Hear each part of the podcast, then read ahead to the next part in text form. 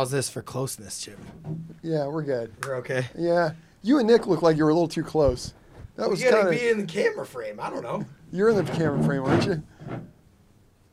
Chip, we're live right now from Hilton Head, South Carolina, and there's been concerns with my co-hosts here over if we're too clo- sitting too close. Well, I don't want you on my lap. I mean, That's kind of podcasting, though, man. Sometimes you got to be close. Like it's not. If we were really sitting out here, you'd probably be standing there, and I'd be standing here. yep, yep. So it's already not a normal conversation. You're right. You know what I mean? So it's like we're kind of starting off weird. You're the pro, man. You're the pro. You know about this stuff, so I'll trust you. I mean, if you think I'll move a little over here, Chip. No, that no. way, just that way. It's like, damn, this is my I just boy, got you over know? a cold too. I don't know how close you want. Oh, to be. Oh, that's good. get. That's a good excuse. This looks good. I Yeah. feel like we're pretty far apart. So, Chip, I know we were talking about this right before. You're saying, man, you look so handsome. What is that? you look like the best fisherman I've ever seen. I'm like, Chip, it's not just me, it's the clothes. Because that's what you were telling me. You're like, something's Look at these about you. pants. Look at how about these boots, Look at man. these boots right here. The ball and buck dinner. And Chip, what did you just get? What do you mean? I just got a cold. No, what'd you just oh, get? Oh, I just got a shirt, man. Look, this guy just this. got a brand new ball and buck shirt. Look at that. You didn't even know you're getting that today. I'm wearing that to church right there. Chip buddy. didn't even know he agreed to do this before he knew he was getting Ball and shirt. buck. I like it, man. It's beautiful. I like it a lot. You're gonna look good in that chip. How about how about this get up, huh? Well, this is more of a hunting one, to be fair. This is what we were. Are you a hunter, Ben? In Louisiana, I was Are you big I into it? Huh? knocking them out of the sky. My boy Big Mike threw a. Well, I'm not gonna say through. That sounds disrespectful, but he tossed something at me to catch, and I missed. I had blood all over the shirt. So it's kind of like a special shirt now. You know, like you ever Yeah. have a favorite fishing hat that you get a little blood on? Yes, the first thing I wore. Yeah, I, I know. I know. The first thing I wore when you catch something. You know, I remember Yeah. when I wore that shirt. I, so I get it. I have my hat here, my camo one that I wore when I was with you, the gray white one. Yep, When yep. we caught him, Yep. I, I take it every place with me. There's some. There's It's something else. You were wearing something kind of crazy that day. It was a Yeah, I had sweatshirt or something. shirt that had um the great the uh the jaws drawing on it. Oh, oh yeah, yeah, yeah. So, anyways, shout out to Ball and Buck. Chip, we're gonna get you laced up in some more of it. Shout out to Ball and Buck, and also I'm trying to get the Ball and Buck guys out here with you. Oh man. I- this is what I do. I tell every I use Chip as like everyone I know. I'm like, man, you gotta come out with my guys. The crazy. I'm always doing Man. promo. I'm really telling you. honored, dude. I'm really honored that, if you uh, bring somebody out with Chip, it's gonna be a crazy day. So I'm always trying to get them. in a good way. It's gonna be crazy. In a good way, yeah. I'm saying it's gonna be Yeah. the craziest thing they've ever seen. Yeah, yeah. So I've been trying to get the Ball and Buck guys. They're gonna come. So, anyways, Man, you're hilarious. we're here in Hilton Head. We're here live right now in Hilton Head, South Carolina, and I'm gonna be very blunt from the beginning. This is one of my favorite dudes that there is, and someone that Chip. We've done a lot of different stuff together, but this is cool. Yeah. We, we haven't done podcasts. We've Man, I'm so happy. And you're here like such a great time of year. Look at this weather, huh? Beautiful, it getting man. nicer than this? Absolutely Um, beautiful. And Chip, I gotta tell you, this because I gotta give you your props before. So if people don't know, I'll let you introduce yourself. But we got Captain Chip Michalove up here. I mean, in my phone it says the guy who catches great whites. That's what you didn't even know that, did you? I didn't. I From didn't. the first time. I ever messaged you and I got his number, I was so excited. I just wrote Chip, the guy who catches great whites. So there's a lot of things about you that we can talk about, but more than anything, if you're listening to this right now and you're tuned into this podcast, this dude has made his living off maybe the coolest way that you can in the entire world by catching the biggest, baddest, giantest, strongest, most to me in the world, maybe the most incredible creatures that there is on this planet. So that's before anything, before we get in, that's what you need to know first off about this dude. So Chip, welcome to the program. Thanks, man. Thanks for having me. It's so cool to have you here. And I remember that first phone call. I Yeah. remember, you know, I don't remember probably 99% of the calls that come in, but I remember how excited you are the first time I talked to you on the phone. And man, it was, uh, I, I could, I think you were at a dinner with your parents or something. My grandparents, everybody. I think it was 2017, maybe. It was, uh, and I remember how excited you were, and it kind of reminded me of the same excitement I had, that, uh, like when I saw my first one, or when I knew I was getting close. So um, I knew at some point I had to get you out here, because you know what? There's some people that like, oh yeah, catching a great white's pretty cool, and there's some people who are like, holy crap, this is like. This is a whole nother animal here, and I kind of got that vibe from like you knew that this is something rare that you can't just go up the street and and uh, book somebody to catch one of these things. So you knew you knew how cool it was and stuff. So I, I knew I had to get you out there. And we gotta. I almost so the way I've been thinking it. We kind of talk about this on the phone, but just we're live. We're doing live workshopping right now. Before we talk about us and our adventure together, I want to talk about you and your adventure and your whole story first because I almost think it's two separate stories, right? Like our story together is crazy. But before we even get into any of that, Chip Michalove, like one thing we have in common when you say that we're both, you know, like that you appreciated how I appreciated them. Mm-hmm. We're both not from this era. It's not like Right. we grew up from one years old being on the ocean. Right, right. I wasn't born from, here. Chip? So I'm I'm from Louisville and Lexington, Kentucky. I was born in Lexington, mainly grew up in Louisville, Kentucky, and um, man, grew up bass fishing and chasing frogs and and crawdads and stuff around ponds and lakes and and um, man, my parents went on a vacation here in Hilton Head and they booked a guy named Fuzzy Davis and Fuzzy Davis and I and my my mom and dad we went out and caught a big shark, it was like a six footer. I was like, yeah, I was like four years old, and it was the craziest moment. I mean, I was just, and it was changed my life right there. At four years old, I was scared to death, but then I went back to Kentucky, and I was like, you know what? I can't get this. I got the bug. I can't get this out of my head. And um, long story short, man, it, even it. I moved here when I was about 12, but even when I was 10 years old, I was a kid putting signs up around the pond of like guide for hire, you know, Yeah. call Chip, guide for hire. And even though nobody called me, you know, the drive to be on the water and to be fishing was, um, you know, started at such a young age. And, and, uh, and then I moved here and, and, um, you know, just that, that obsession with being uh, on the water and fishing and just kind of grew and grew. And, you know, the whole time I was telling my family, oh yeah, yeah, definitely going to college. Yeah, I'm, I'm going to go to either USC, maybe College of Charleston, maybe back to the UK or something. But in the back of my mind, it's like, there's no way. Uh, Yeah. This is what I'm going to do. I'm not going anywhere. You're not dragging me off, you know, off this island to go to school. And and uh, so I just kind of started studying it more and more and and gambled and. I don't know how I got my first boat, but I ended up getting uh, getting a boat when I was 22 with no money, and I don't know That's how the bank gave me a, a loan. I mean, I, I must have had like 300 bucks. Really? And oh, I had I had not. And anyway, the bank gives me this boat, and so I started running charters. I That was in Hilton Head. that was right here. It was, it was right here in this marina. And, No way. And, uh, and I started. I probably shouldn't say this, but I started running charters illegally my first couple of years. Um, I didn't have a captain's license. I didn't have a. Uh, I didn't have any permits because you know when you're in your early 20s, you know you're not going to get caught. You're not going to get in trouble. So I started doing some charters without uh, without my permits and and. Um, and so uh, I told my dad what I was doing, and my dad was like, "I can't believe this. You bought a boat. You don't have any money."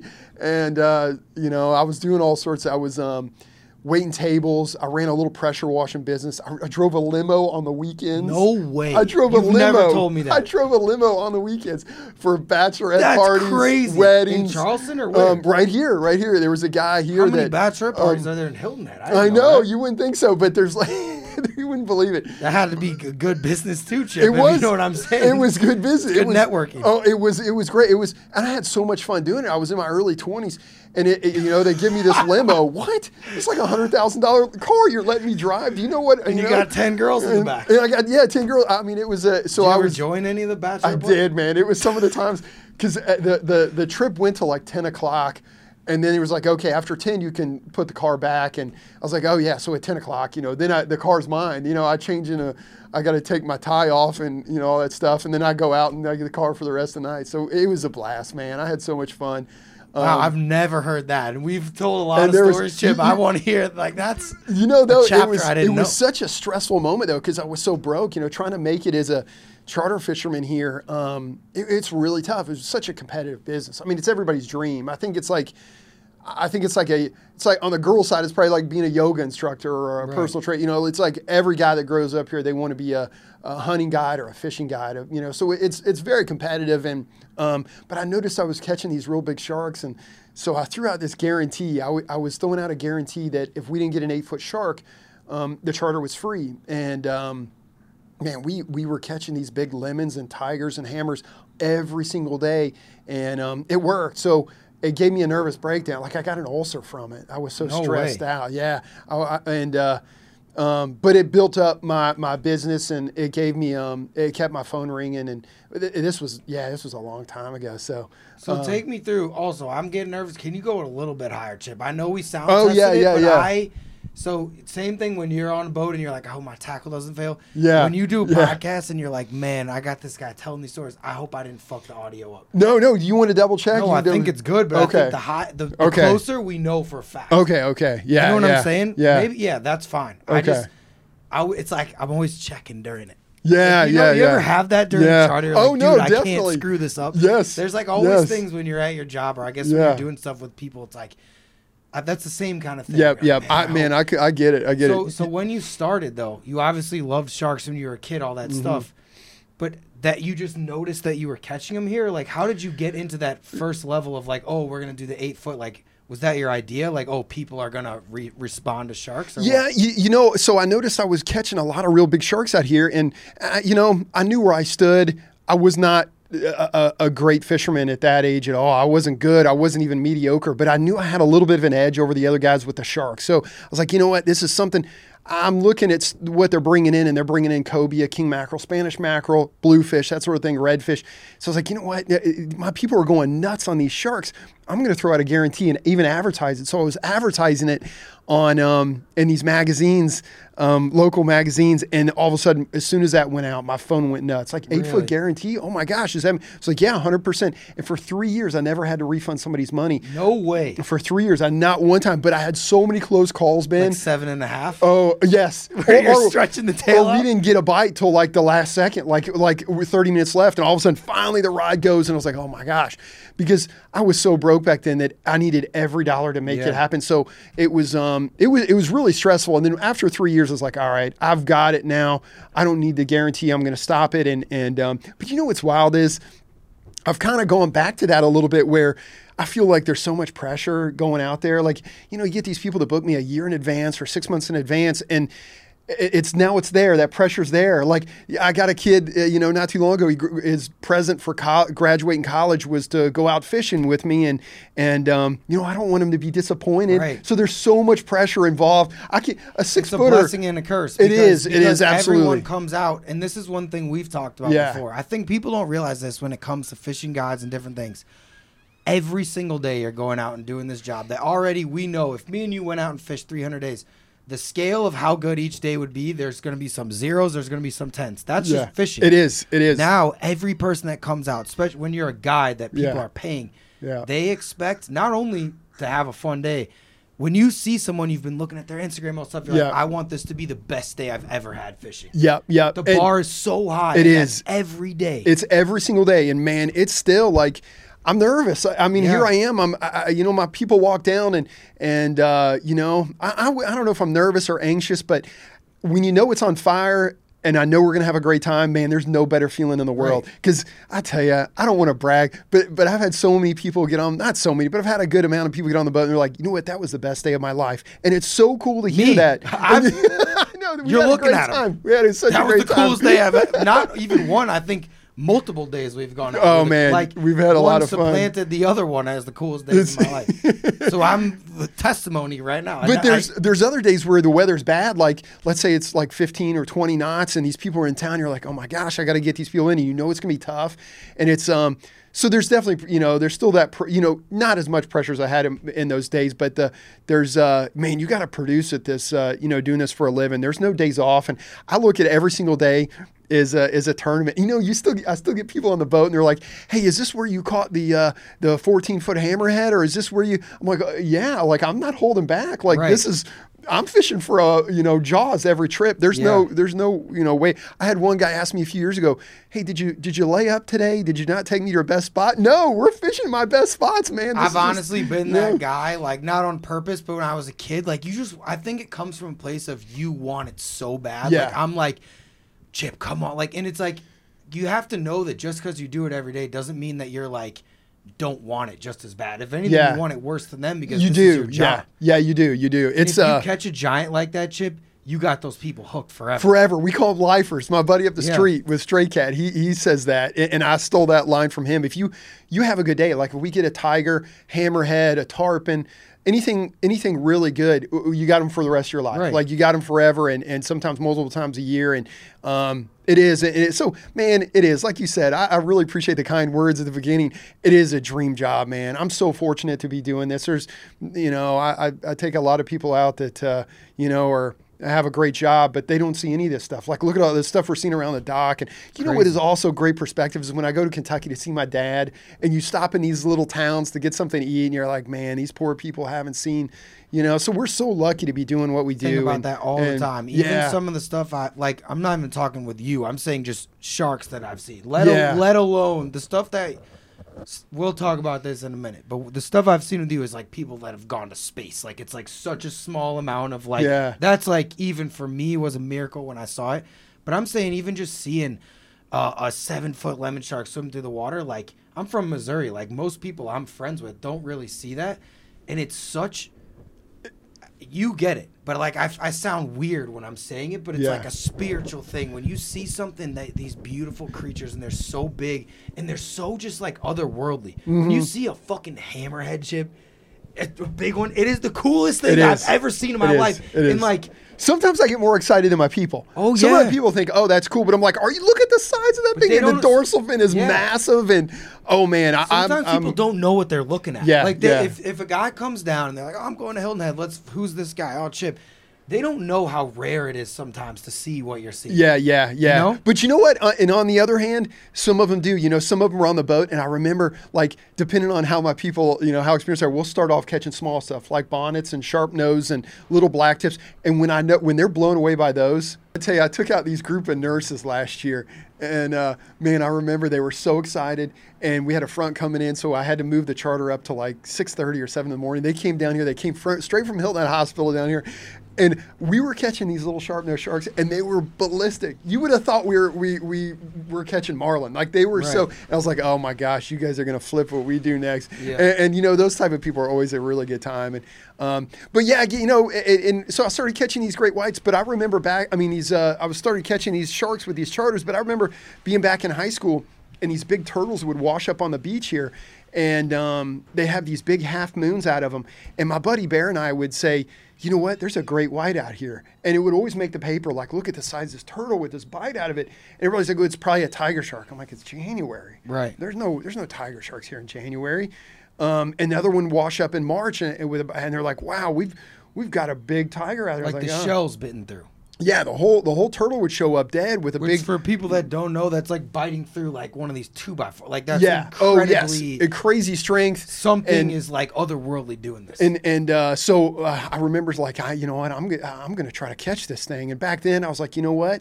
There's one of them out here. You know, there's one. And so I did so much research. I got on the Hull Truth and was reading all sorts of stuff about some guy who hooked one or two on commercial gear. He's a commercial dogfish fisherman that hooks them out of Charleston. Really? And um, yeah, he, hook, he said he hooked some back in the 80s. And man, I went so far out of my way to find this guy. And I finally found who it was, got his number, and I just called him out of the blue. And I was like, man, this is going to sound crazy. This is like 10 years ago.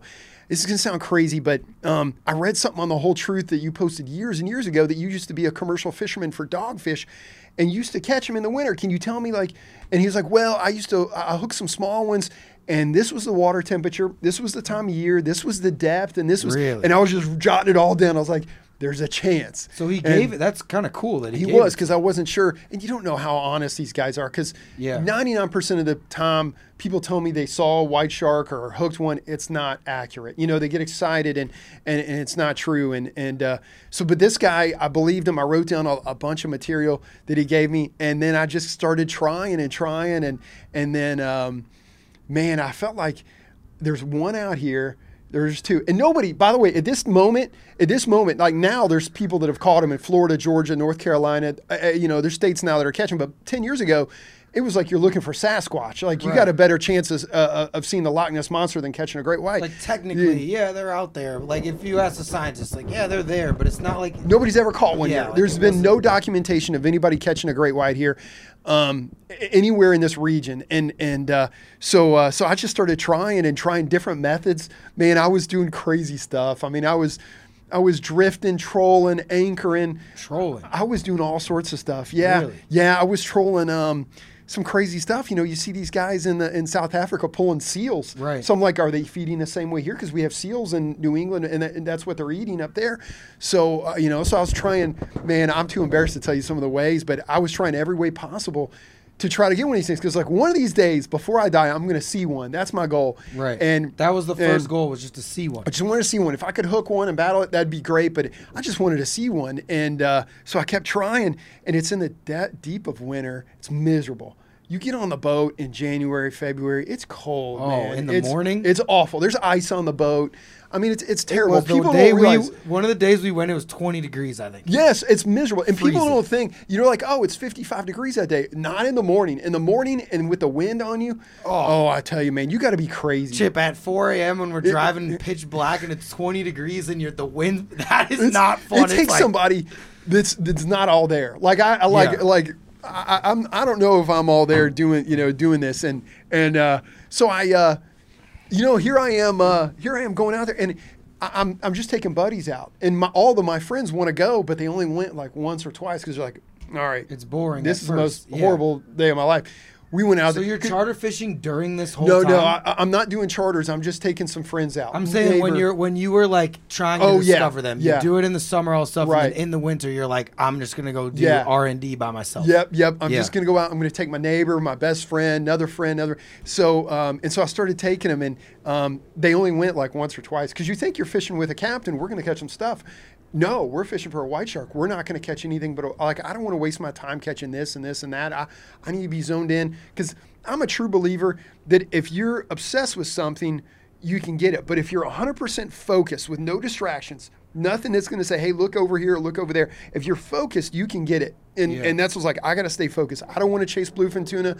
I, I don't want to chase this. I don't want to chase whales. I want to concentrate on catching um, a white shark. So eventually everybody's like, all right, this is the most boring day of my life. I'm never going again. So you make that call to your buddies again, say, hey, listen, I want to try. Ah, sorry, I got to work. Oh, it's my kid's soccer Yeah. game. or something. So um, I'll Which never. is honestly, Chip, before we go any further, I think this part of the story is very crucial because what you're saying is commendable, but it's not just because you ended up getting it. Like during this time, there was no guarantee ever that Right. you were ever going to even see one. yeah. So that's Yeah. it's almost I don't know if it's determination or crazy, maybe a little bit of both. is. I think but it is, There was man. no telling that you were ever going to actually Right.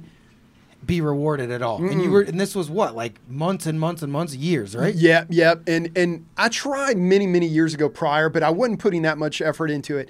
And then I started paying more attention to sightings. Somebody would see one in Jacksonville. Somebody would see one um, in North Carolina, and they were seeing them. I saw the video. I was like, wow, he spotted one. And I called the captain, and he, you know, didn't want to help me at all. And um, nobody had ever hooked one or tried to figure out their migration down here. And but yet they're seeing a ton of them in Cape Cod. They're seeing them up in Canada and Maine and stuff. So, so I, um, so I remember, uh, I remember I went out on uh, January 29th, and it was just, uh, it was just like, you know what, my regular. I'm just gonna go out there, but I'm gonna try a spot I've never tried before.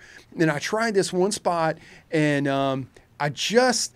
I just was talking to my dad that day, and I my dad was already, even my own father was like, You're wasting your time. Nobody's ever caught one, seen Yeah. one. You're wasting your time, Chip.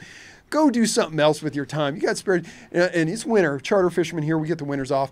So, so I, uh, I was like, No, Dad, I just need one. If I just get one, it's going to change everything. So you And- knew that. I knew it. Yeah, I knew it. All I needed was one, and it could. It's gonna blow. I, I don't mean to brag, but I was doing fine on the fishing side of things. I was already had a couple state records and, and stuff, and um, but I knew if I just had one, it's gonna put me on a whole nother level, uh, Yeah. advertising wise and business wise, and personal, dude. I just wanted to get one. Really, that was really the goal. So anyway, January 29th, I'm out there, and at four o'clock in the afternoon, um, I've got a rod, I've got a big bait out, and I've got a little bait, and uh, it passed on the and all of a sudden my little rod bends over that I had like right by the boat. It bends over. I'm like, huh, am I on the prop? Like, what is this? Did the bait come around and and, and I, I and what happened was I don't know if I snagged it or if he he grabbed it and was just swimming around, but I just grabbed the rod and it came loose. I was like, oh, and I look over and there's an enormous white shark right behind my boat, man, and I could not believe it. I can if I tell them You're the by story, yourself. I'm by myself. I'm by myself. And and it, up until this point, man, up until this point, Ben, we don't know anything about white sharks here. Like nobody's Yeah. ever caught one in anywhere around here. So the only thing we know is from watching Jaws, Right. right? That's all I know. Nobody's ever taught me uh, how to fish for him or You're from. Kentucky. Yeah, from Kentucky. Like, no one was growing up made ship like- like I was catching tigers and bulls at the time, but this is not a bull shark. The- I've caught 1,500, 1,800 pound tiger sharks, but I've never caught a a white shark. Um, I mean, I've never seen a shark big enough to eat a eat a tiger. So so uh, this Which thing's is pretty. Fu- even that sentence is pretty crazy. this is so this shark is circling my boat, and Ben, I was so scared, man. I looked over at that thing and I was like, "Oh my gosh, I can't believe what I'm looking. at. I can't believe it." And it's just doing these real slow laps, and I'm completely in freak out mode. Like I don't even remember it that well because I think I blacked out a little bit. Yeah. You have no idea what it's like to be by yourself, seeing the the baddest animal on the planet that everybody says you can't do it. you there's none out here. You're wasting your time. We don't have any. And I always said I'm going to get one, and here I am. I finally I got one circle in the boat, and half my brain is like, cut the anchor line and floor it and get out of here. This thing is way too big. This thing's going to jump in the boat. I've seen Jaws. I know what's going to happen. This thing's going to jump in the boat and sink the boat. I'm going to be out here swimming with this damn fish. And, I- then what do you do? And then Like, it's over. You're by yourself. Yeah, I'm, I'm, by, I'm by myself. If I had somebody on the boat that day, I think I would have been a lot calmer, more, more, more um, rational. But, but I was like, I'm going to cut the anchor, and I was like, you know what, you wimp, you've been waiting for this all your life. So I, I saw a big chunk of. Uh, I don't know. I'm not going to say it. Everybody say gets it. upset. Everybody gets upset when We I say the say bait. it. So I saw a big chunk on the boat. So I rig it up. I pitched it over, and the shark just comes up, and he doesn't want it, and he keeps circling the boat. He's not interested at all. He's more interested in the boat. He thinks I'm chumming so hard. He thinks the boat is, Like you know, leaking. a dead whale. Yeah. You know, possibly dead. And uh, so finally, I took the bait and I jigged it. And he looked. It's almost like, you know, he looked right at it. Right when he looked at it, I was like, uh oh, here we go. And he came up real slow and inhaled it and went under the boat and then pops up the other side. And he's got his dorsal fin up and his tail up. And then, uh, and I was like, oh, oh, here we go. And I, you know, tightened down and I went wham. And that tail just kicks and, whoa, and it just starts taking off. I put the rod in the rod holder and uh, Start the start the motors Yeah. and throw the anchor ball, throw it in reverse, and I start backing down, and my reel is just, you know, just going crazy, and uh, that fish was moving so fast, man. It was creating like those whirlpools, those holes Yeah. on the top. You know, there's like one every 15, 20 boils. yards, boils every 15, 20 yards. There's a boil, and and. Uh, Man, I was talking in tongues like it was a, a crazy. So I could talk about this day for So, hours. so wait, you're by yourself. Are you like shaking like by Oh yeah, you know what? I already shake. I got tremors. I'm shaking so bad. I picked up the phone to call my dad, and I was like, "Dad, you're not." And I, and and I'm screaming. I'm carrying on so much. My dad thought I was sinking. I was like, "No, no, I got him. I got him. You told me I couldn't do it. I got him." My dad's like, "What?" I was like, "I have a great white shark on. I have him on right now." And my dad's like, "Please be careful, please." You know. And so I hang up the phone, and. uh so I'm chasing this thing and I'm chasing, I'm chasing. And then I made another phone call to uh, this other guy. Um, it's kind of funny how this worked out. There's another guy here. He's a real good fisherman. His name's Christian. I called Christian and I didn't even say anything. I, as I called him, he goes, How big is it? He already knew. He knew that I, with me calling him Oh, 'cause at four o'clock. out and doing that. Yep. Yeah, and he yeah, goes, How big is it? I'm like, Man, I've got him on. He's huge. Where are you? I'm going to need help fighting this thing. He's like, Chip, I'm on the farm. I can't get there. Let me see if I can hook somebody up. And I was like, No, no, don't hook it. Let me let me make a couple of calls here. So I uh, I called another guy, a buddy of mine. He didn't believe me. And uh, uh, my buddy Mark was like, "Come on, are you sure?" I was like, "I hand fed it. Of course I'm sure." Like he thought that you just like had a big shark on and were freaking yeah, out. yeah, And he was like, "Are you sure?" I was like, "I'm telling you." So, long story short, um, I fight this thing all day and night, and I, I end up losing them, right? No And way. uh, by myself, and man, it was the most surreal feeling. It's like I saw Elvis, lost the lot, lost winning the lottery, and yet like.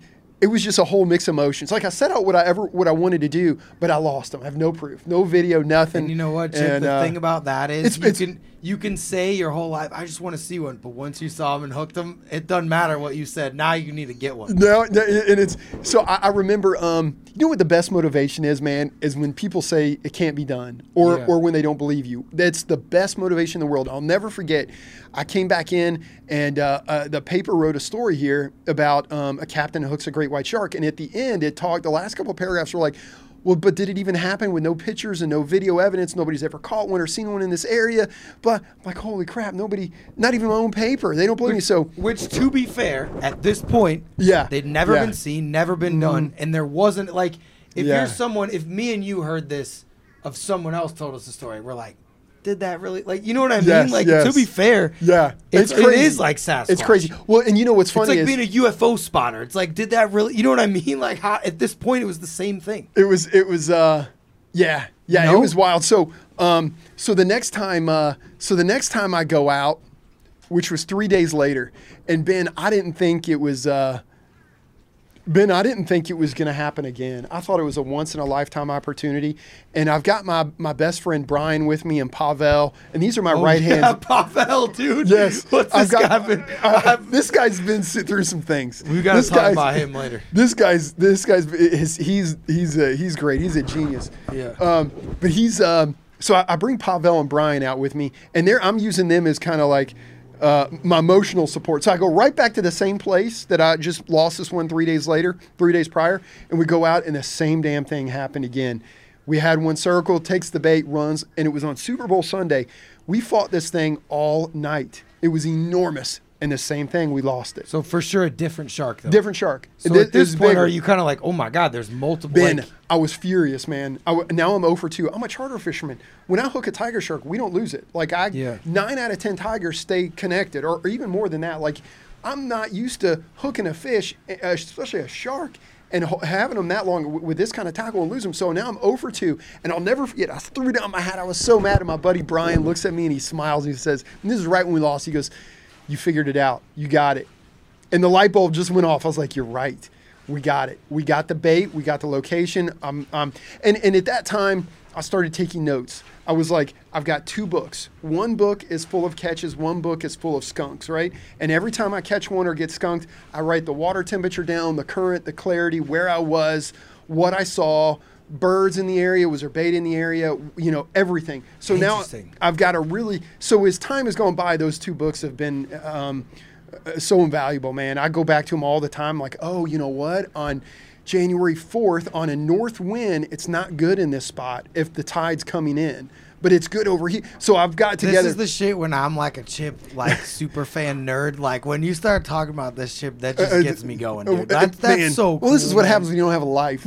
No, but I'm telling you, Chip. Like, first of all, would you rather have someone have naked pictures of you, your social security number, or have to give up those books? Oh man, someone those books are everything. You to would- me. you would- Yes. is that the Yes, last thing on earth you'd I've, ever let I've someone- 'em. dude. Oh yeah, absolutely. I've I've had some friends stay at my house that were big into fishing and stuff, and I was like, you know, I gotta hide these things because they've asked about. It. I'm like, if if something happens, what happens if I get in a car Oh, accident and. I'm like in a coma for a month? Like everybody's gonna go through my stuff, so I got to. Uh, so yeah, those, have 'em in a safe or um, something? No, I need to. They need to be in a safe. Oh, thanks, man. I appreciate it. But Or I, you should have it in the will that it goes to me. What the fuck? Who else are you gonna give it to, Pavel? Yes. So uh, Maybe. So I, uh, man, it was so funny. So the first one we ever landed was a little one, and uh, it was a little one. It was like an eight footer, and, and I took great pictures of it, put it on Facebook. It went viral, and and the paper calls wanting to do a story, and they're like, "This is wild! You did it! Congratulations! Tell me the story." So I told them the story. I sent them the pictures,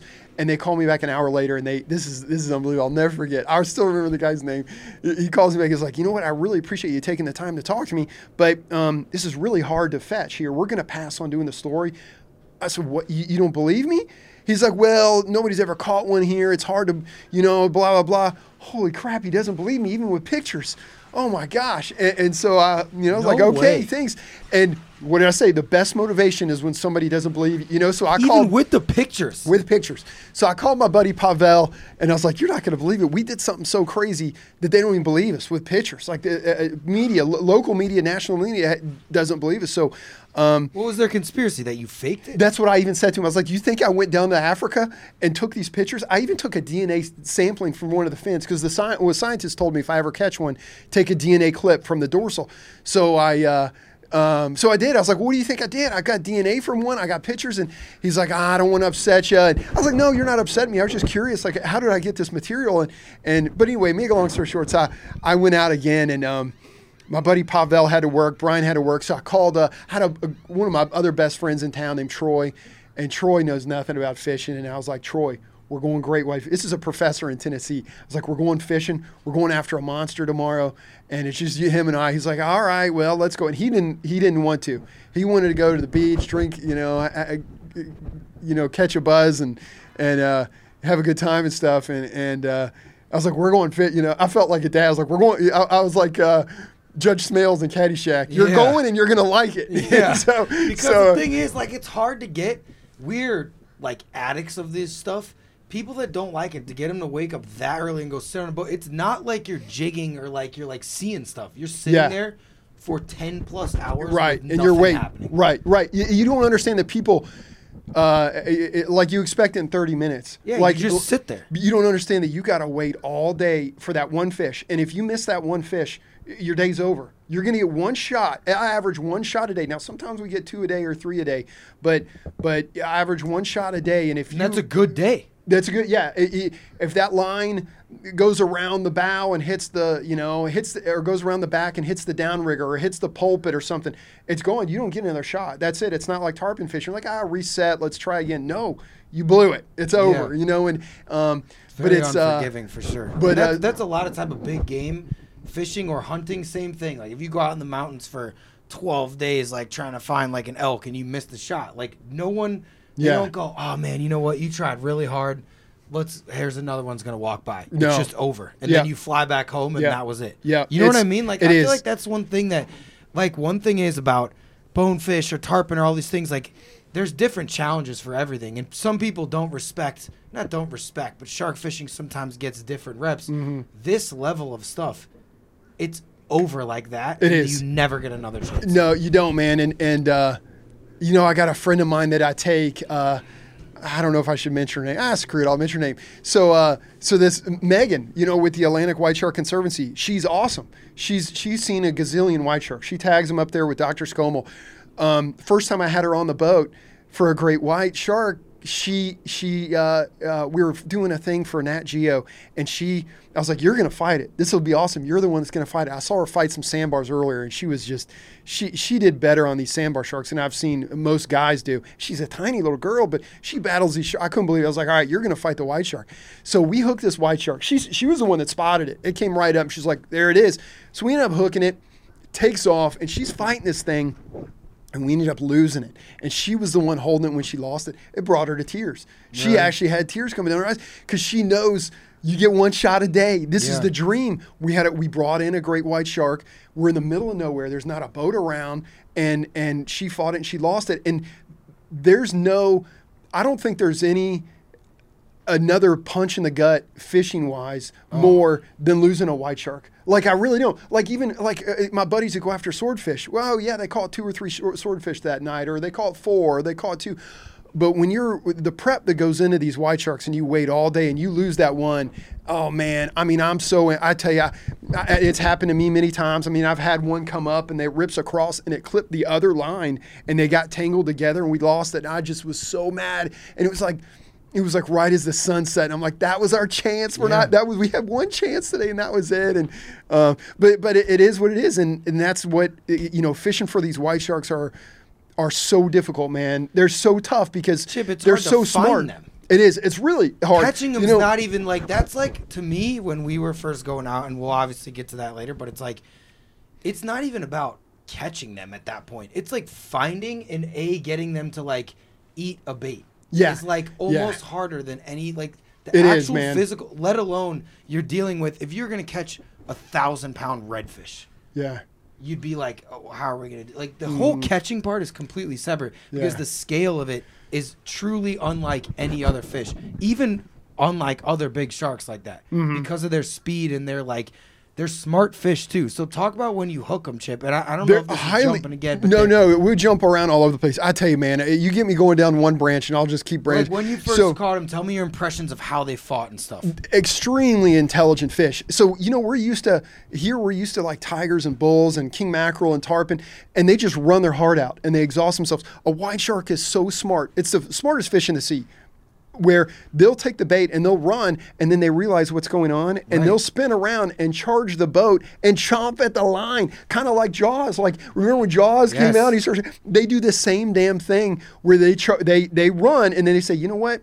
There's a thought process there where they say, you know what, there's something pulling me here, and I'm going to turn around and chomp on it. I always think of it as like a, a dog when you pull on its tail, Yep. how it zips around, and that's what a white shark does. It comes back around, and a hammerhead will do that sometimes, where they'll they'll turn around and charge you. But a hammerhead isn't chomping; a hammerhead just swims at you. A great white shark turns around and starts coming at you, and that's why I lost those first those first few that So I they're hooked. biting through the leader and the line and stuff. They're they're so smart, man, and they'll go out. They'll be out there 300 yards in the middle of a fight, and just nowhere they'll start barrel roll, rolling. And I don't care if you have 100 feet of leader. If they start barrel rolling, you're going to lose them. You, Yeah. They get all tangled up, and it turns into a mess. Such a highly intelligent fish, where when they come up to the boat, you know they'll swim up to the boat and they'll circle for 20 minutes, 30 minutes, and uh, and then they'll swim away, and you'll never see them again. Like because they, are processing what's right they on. know hey listen this isn't natural this isn't anything i'm ever i'm used to this is a fish that swims you know 10,000 miles a year and they're used to seeing giant squid whales seals bluefin tuna enormous things uh, but this cat this this capsule is putting out a lot of oil and it's man-made. There's a lot of noise coming from it. Um, we've got whether a pump comes on, the stereo's on, your your motors are putting out electrolysis. There's all it's not it's man-made, and they know that. And so I think even with a, a ton of blood in the water, they'll- we just you know the last shark we saw last year, um, it was in April. It swam right up to the boat, circled us for like 20 minutes. My buddy Taylor puts a drone up and he's filming it.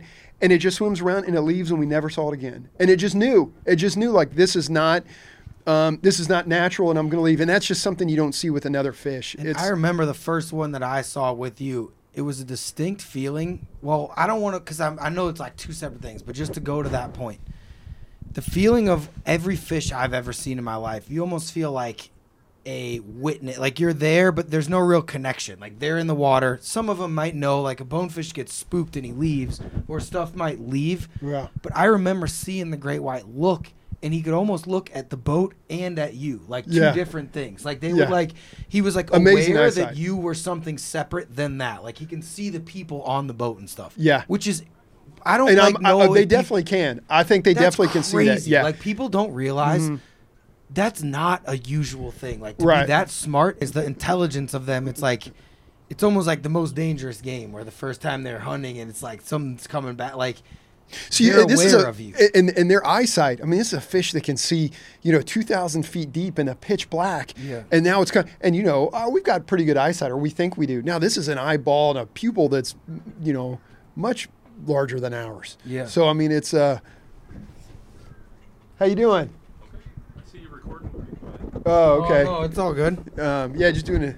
Um, so yeah, it's just it's uh, um, a highly, highly intelligent, uh, intelligent fish, and, and uh, um, I tell you what else, man, that it blows my mind is um, is uh, how Jaws is just a you know in a way it's kind of a lie. The whole Oh, Jaws thing, but at the same time, it, it's kind of a true story. You know, Jaws was based after Frank Mundus, and Frank Mundus, Oh, yeah. he was the first one to catch white sharks.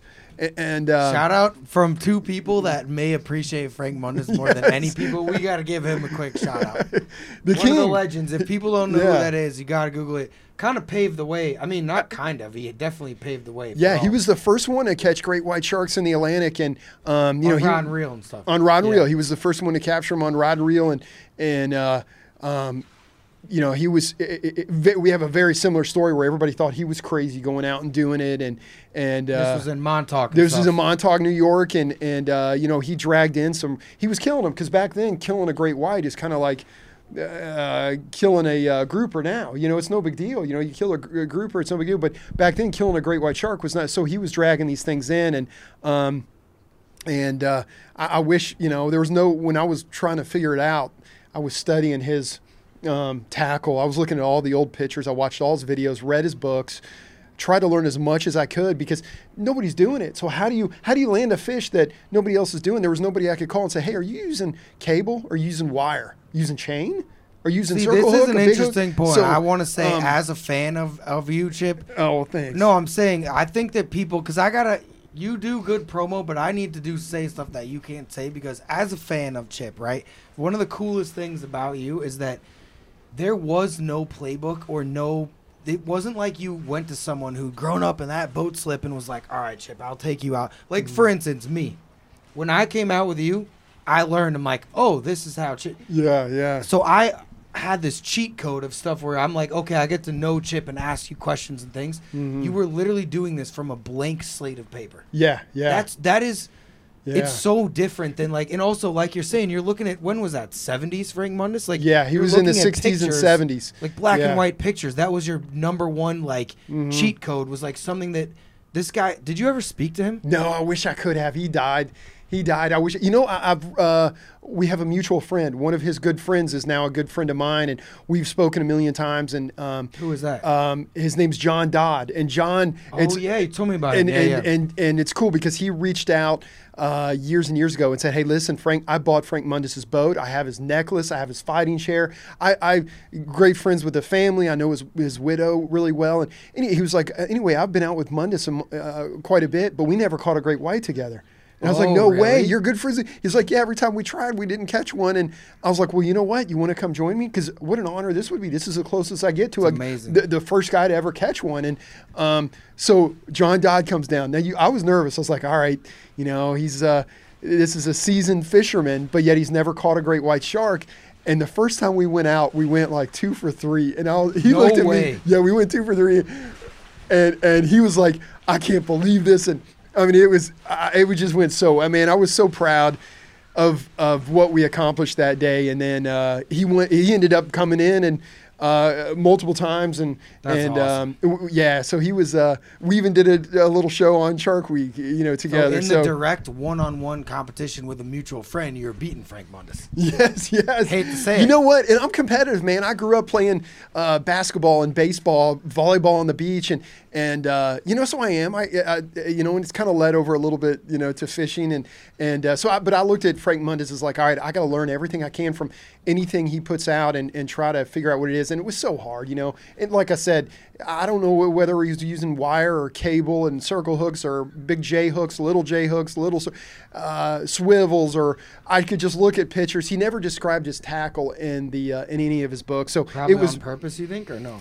Um, it may it may have not been very interesting back then. I think the more interest w- was how he was uh, finding them, and he was finding them through dead whales. He didn't actually sit, camp out, and wait. He would find a dead whale, sit on the dead whale, and wait for him to show up. Which, um, Which is somewhat, and once again, I'm just saying things that Chip can't say. And I'm a huge Frank Mundus fan and a huge Chip fan, but that's somewhat a little bit not cheating, but compared to finding them rare, like it's frowned upon now for sure. You Mm-hmm. can't like if that was not frowned upon, but like it's cheating nowadays. it's cheating cheat- if yeah, you use yeah, the whale, which yeah. they were using whale. Right? Yeah, he was. He got in. Uh, so he caught the largest one ever caught on rod and reel, which was thirty four hundred and change, and uh, it was disqualified from the IGFA because he used a whale for to lure the shark in. So he got disqualified for the world record. But in my, it's still the largest fish, largest fish, largest shark ever caught on rod and reel, thirty four hundred inch. But was he using whale as bait? I think he may have Like a been chunk of it. I- That's I what think- I thought. It, it may have been using whale for bait, but it's still he landed it, and to land something that enormous. Um, It's like landing that boat. it's it's it's tough, man. Yeah. And here's where I give him credit. Uh, everybody said he he couldn't do it. Everybody thought he was crazy for fishing for sharks, and uh, he was using much much more inferior tackle than we are. You know, we're Oh, yeah. using high tech stuff. He's using. Um, he, he was using stuff. It was built in the 50s and 60s. So, um, Wow. but anyway, so I started, uh, uh, you know, looking at his numbers and stuff. He ended up, you know, bringing 19 sharks home.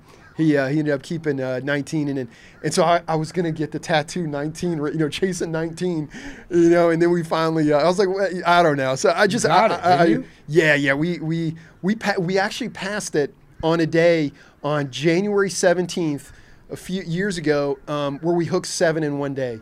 We hooked seven white sharks in one day. and That's a crazy. Like I can't even believe and- that's a real sentence. and the one, uh, the one we passed them on, I named Frank, and uh, my buddy uh, uh, John Dodd was on the boat, and it No was way. it was kind of cool. So we named it Frank. He reached out to the wife and and or his widow, and she was appreciative of it, and she was like she was like, well, it's about time somebody gave him some some credit because you know he didn't get credit for Jaws.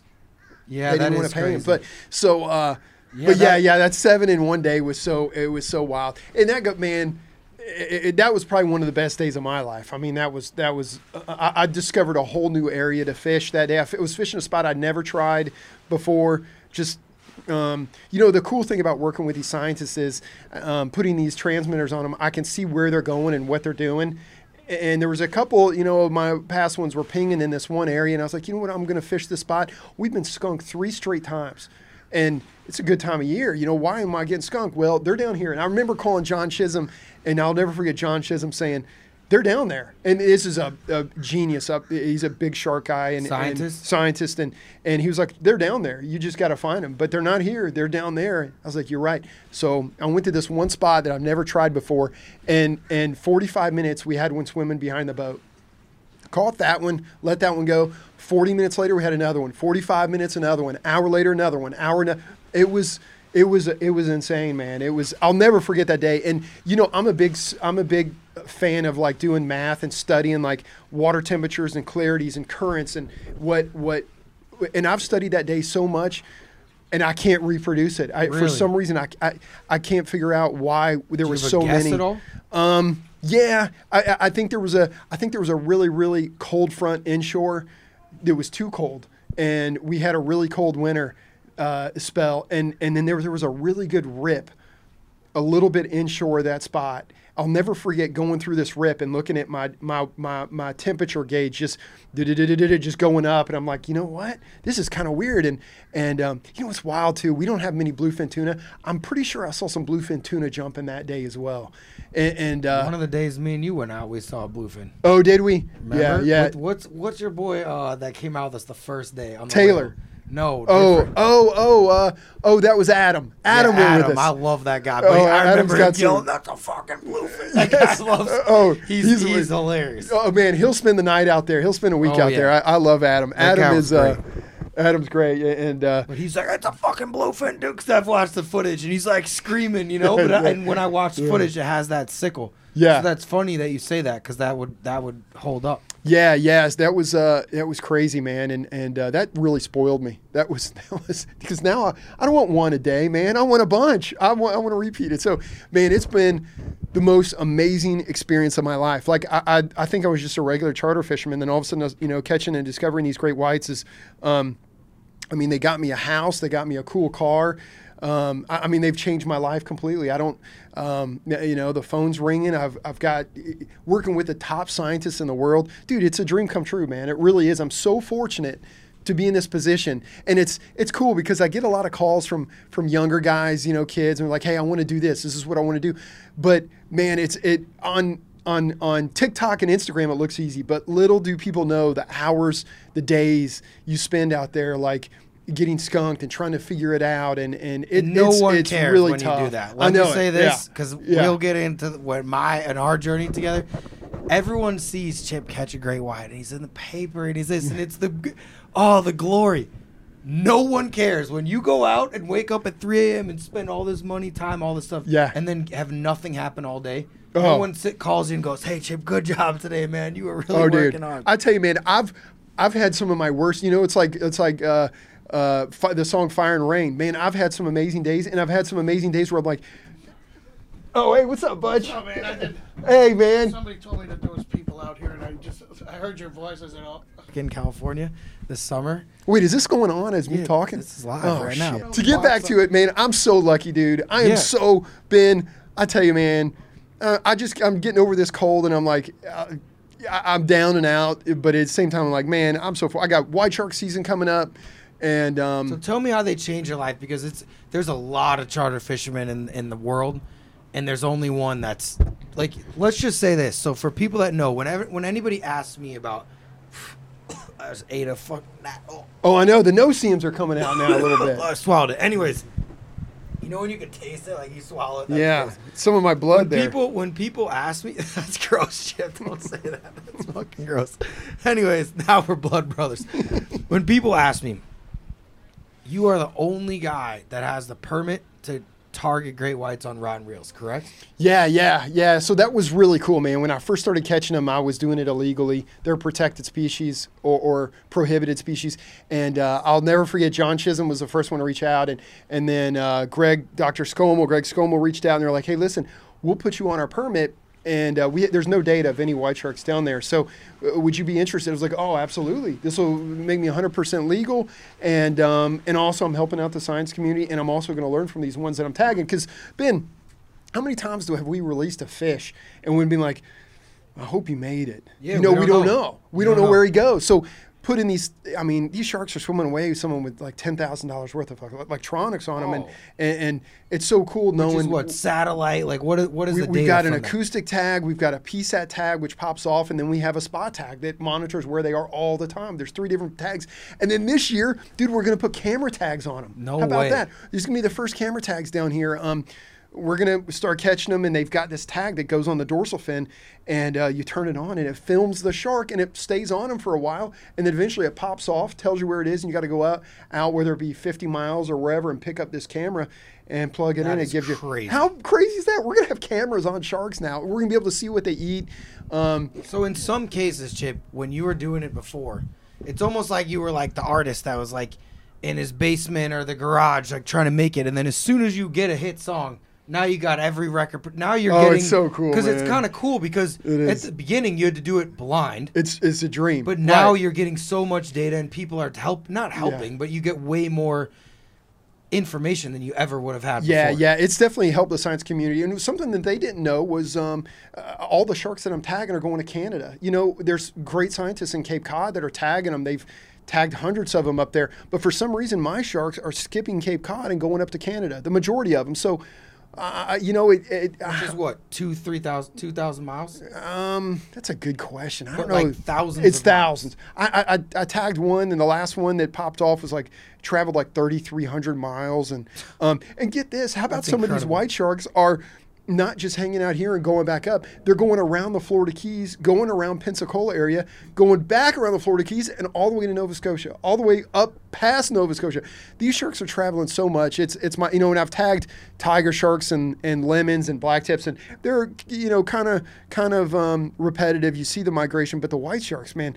They're going all over the place. No rhyme or reason. They're traveling. The one that's off Charleston today will be in Hilton Head tomorrow. Uh, I mean, it's just, it's it's just wild how much uh, what they're doing and, and working with these guys has been a dream come true. I, man, I was watching Dr. Skomal on Shark Week for so many years, and you know, uh, uh, you know, watching Joe Romeiro, these guys, and here they are, they're calling and saying, "Hey, can we go? Can we go tag?" What?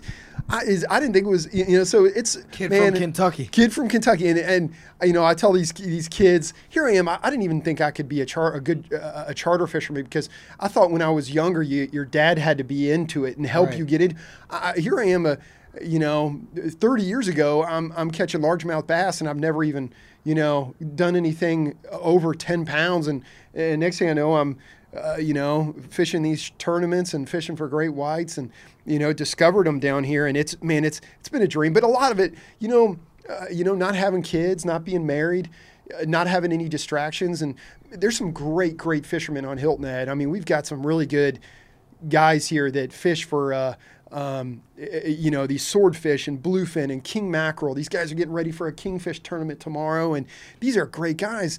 Um, but for uh, I don't know, they're just never they're never interested in sitting in the winter and and fish, trying to uh, catch a great white. I think a lot of them thought it was nuts. Yeah. And a lot of them have other you know responsibilities family wise and stuff. So I've been kind of fortunate where uh, I was able to focus 100% on that.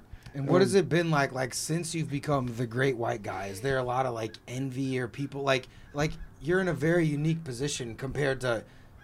I mean, I, there's not a lot of industries where you can be the only guy that's doing something so notable. You know what I mean? Like it, you're kind of. You ever feel like you got a target on your back? Oh man, as, my hate mail is through the roof. Like I remember, I remember uh, 10, 12 years ago, I used to fish the shark tournament and I'd kill a tiger shark. And I don't do that anymore. But when I was an idiot, I was killing these tiger sharks and I would weigh them. And you post that and everybody's like, congratulations. Let me tell you, if I catch a tiger shark now and I don't even kill it, I put a tag in it or pop the hook out and let it go, I still get hate mail from it, even letting them go. So when you're catching these white sharks, people are extra, extra sensitive towards it. And uh, even though you're doing it for a science. for science, yeah, they still like, are like let's be clear too. You can't just go out and catch them for fun. You're, right, you're right, tagging them. right. There's definitely definitely a line there. Uh, you know, it's a it's a species that if you hook, you're supposed to release it immediately. And um, and even though there's some guys that land it and stuff, they're they're it's it's still you know the hardest part about this is just. uh trying to figure it out and sitting there all day long waiting and then getting skunked and saying okay let's try again tomorrow um, it, it's not easy but but uh, um, it's I don't know, man. It's it's it's just been life changing. Where uh, it's it's it's yeah, it's a dream come true. I mean, I'm excited. All my life, I couldn't wait till summer, and now it's the opposite. It's like I can't Right. wait till winter time. These white sharks are So going to be here explain shortly. that too. So they're migrating most of the year in the summer. They're up north for the most part. Yep, right? yep, yep. They're up. Oh, they're all up north. They're all in um, Canada. Ninety, probably ninety-nine percent of them are in Canada. Because of the cold water. and Cape Cod and Maine and the seals. So they love love seals. That's their main diet. They also chase.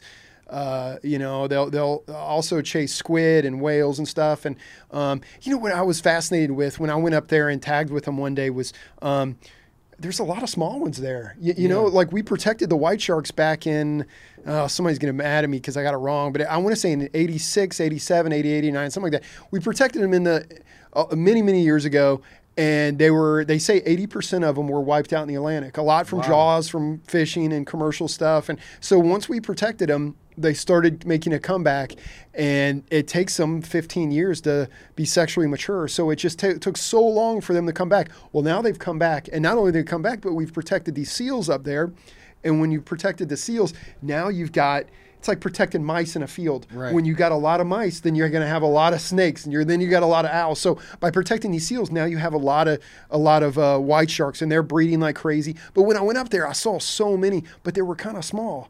They were uh, like it seemed like there were a lot of like eight footers, ten footers. I didn't see any 18s or 20s. Any though they're out there. Like we've Yeah. got some enormous ones. They tagged a 5,000 pounder in Cape Oh My Cod Lord. That's many uh, many years ago, and so there's some enormous ones out there, and and uh, How big is a baby great white? it's uh, four and a half feet long, Wow. Yeah. What's the smallest one you've ever seen around that? um, uh, about seven and a half. But I haven't. The pups, the true pups, aren't coming down south. They don't come down this far. The juveniles do, and you know I- it's it's like what? A seven footer's a couple years old. Um, Two, yeah, years yeah, old? yep. A seven footer's a few years old. Um, a, a, a 10 footer is, uh, you know, 11, 12 years old. Um, it, it- they, they reproduce, uh, you know, they, they, to to become sexually mature, a lot of these fish around here is like a year, two years, three years. Well, white shark takes so long to get to that age. Um, to, to be sexually mature that it just took so long for those fish to come back. So we've got a lot, a lot of small white sharks in the Atlantic, and they're blooming, man. They're they're booming. It kind of So like it's going well, right? it's going well. I mean, they're they're blowing up, and uh, um, I tell you, it's going to be in in another 20, 30 years, man. We're gonna there's going to be a lot of them, a lot of them here, and it's kind of funny, Ben. When I first started fishing for these things, you know. I thought I was fishing for one. I was like, we've got one, maybe two that come by South Carolina. And now, after doing this through the years, I mean, we've got thousands of them. We've Really? got thousands of them I out thought you were gonna say hundreds. Definitely thousands of sharks. I'll, I'll give you. Really? I'll, I'll give you a, a number. So Dr. Skomal's tagged 200, uh, approximately 280, give or take 10. He's tagged 280 white sharks off Cape Cod. I have 100% of his come down here. They ping down here. No I have yet to catch one of his. Now, if he's tagged 280 of them and they're all down here, and yet I haven't caught one, holy crap! And if I've seen over 100 of them, how many? How many are down here? We we have to have.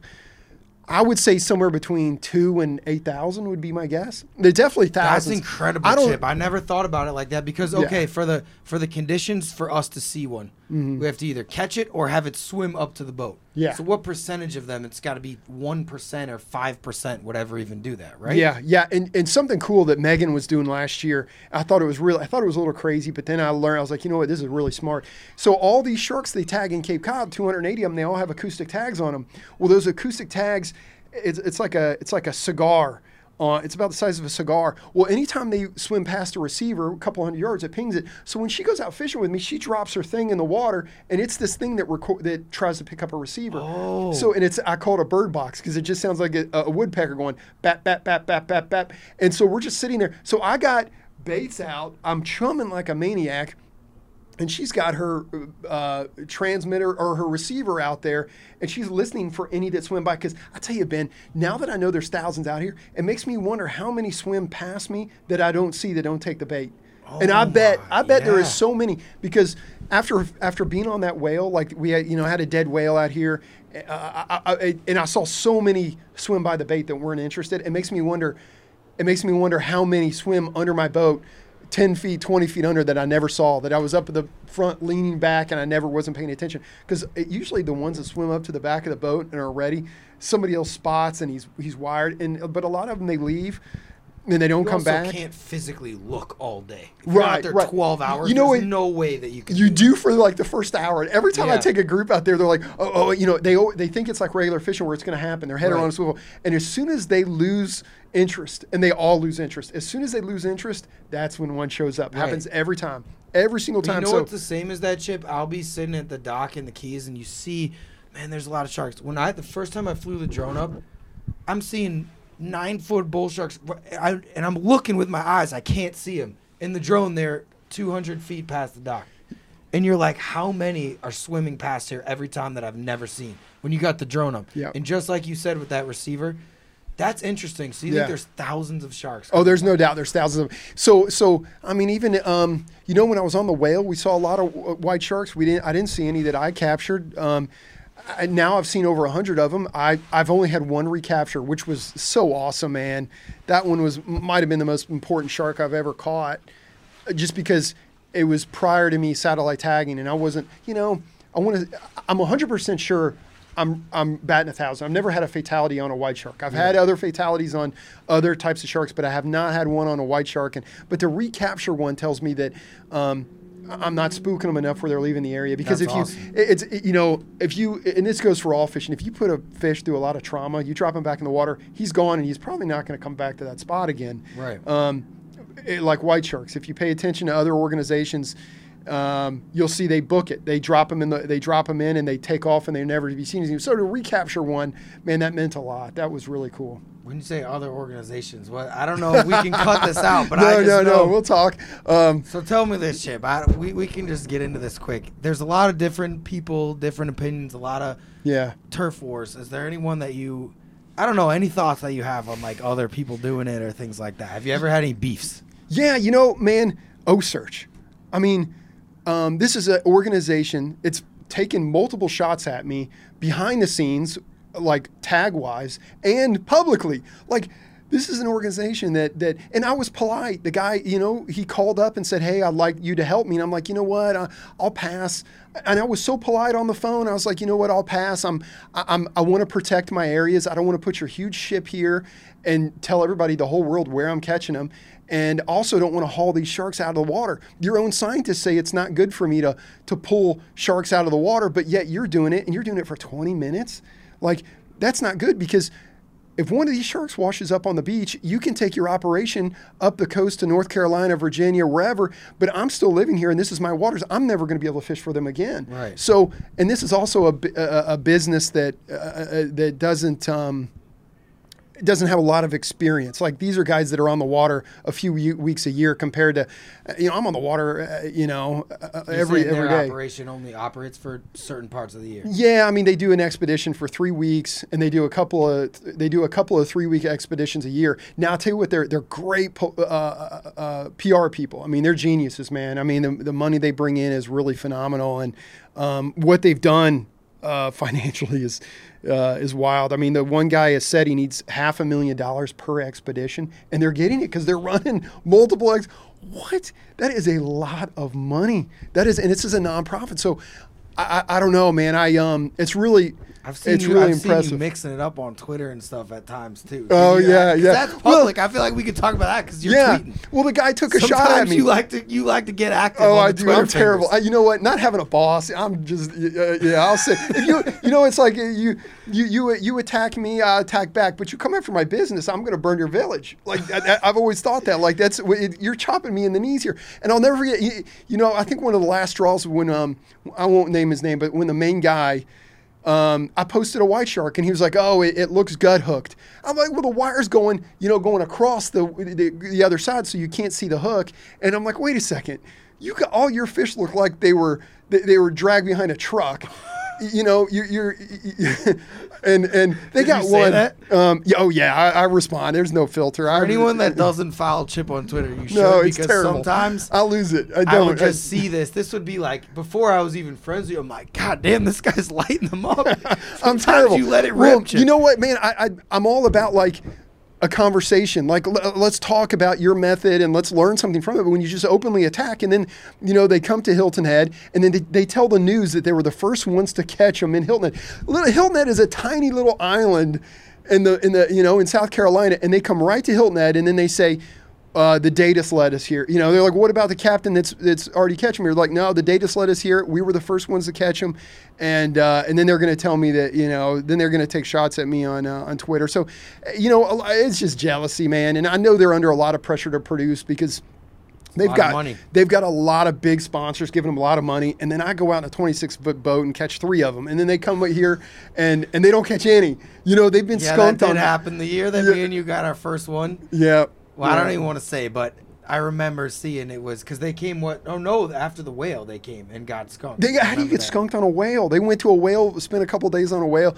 But um, I remember that. And I'm all about competition, man. And, and I'm always At respectful. the end of the day, Chip, if if you ain't competing, then like, what are we doing? Yes, you know what right, I'm saying? right, Like, my- it's, was- it's for the science, but you also want to be the right. best. Doing I'm not a scientist. I'm a fisherman.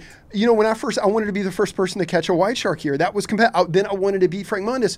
I wanted to catch more than him. But then, and I'm okay with them like catching sharks and doing the thing. But when you go behind the scenes and talk to scientists and try to cut my legs out from under me, trying to get your permit taken. Or Yeah, something. yeah. I th- it, that is now we're getting personal. Now we're getting like life- that's that's starting to get dirty. Now now we're crossing the line and and uh, you know they've had some personal things here where you know one of them ended up in the hospital here and and. Uh, you know, I didn't. I don't know. I'm not going to bash them or anything, but there's, I don't know. I, I, it would be nice if I was friends with them, but it's so hard to be friends with somebody who's, um, who's, uh, you know, uh, trying to take your legs out from under you and, and This would this would you. be my read on it. I'm and I'm a huge Chip Michalove. You can guy. tell. You can tell. Like I changed completely just No, because this is my read on it. You are a guy that you're extremely loyal, and I am. I'm when loyal. somebody Yes. crosses you or backstabs you, you you never gonna let him live down. Yeah, you're not yeah, like, yeah. oh, this guy backstabbed me. I don't Yeah, care. The thing about it- Chip it- is, it's a blood feud at that point. And, I, and you know what? Since the first time I ever talked to you. I'm like, I will never cross this dude. And Oh, because I thanks, like you, but I'm just saying, like, you are a loyal person where it's like, Yeah, and also, you've had my back a thousand times in a million different Yeah, situations. yeah. Because I, you know that we have Mm-hmm. like a f- alliance friendship. It's like, I think that's a good quality about you because you don't take it lightly when someone screws you over. Yeah, I, I do, man. I, I think if you shake somebody's hand and you go to dinner with them and you exchange personal things, I'm a huge, you know. Hey Ben, don't mention this to anybody. I expect, you know, and just like you, you know. So, um, but anyway, man, it's I it's respect that though. I think that's it, it- one thing I'll say is I know a lot of people that are slimy little worm rats that will say, "Oh," and smile to your face and then do backstab and then I know people too like to, to what you're just saying.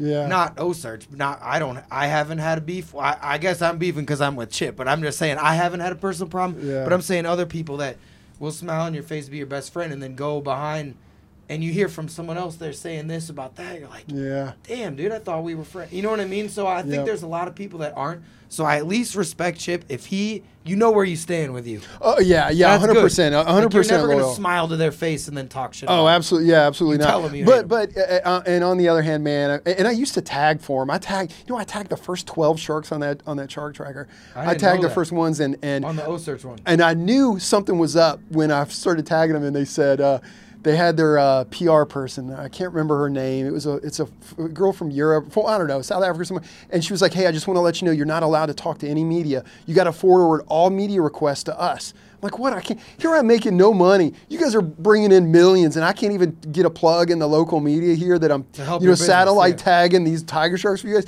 And uh, um, you know, so I should have known then. But but anyway, I, it was a, it was a, it's a great experience, and that's what you find. It's uh, it, sometimes in these. Um, you know, i- i- i- and you know what? It's another. It's a, it's a great problem too, man. I, I, you know, I, I would.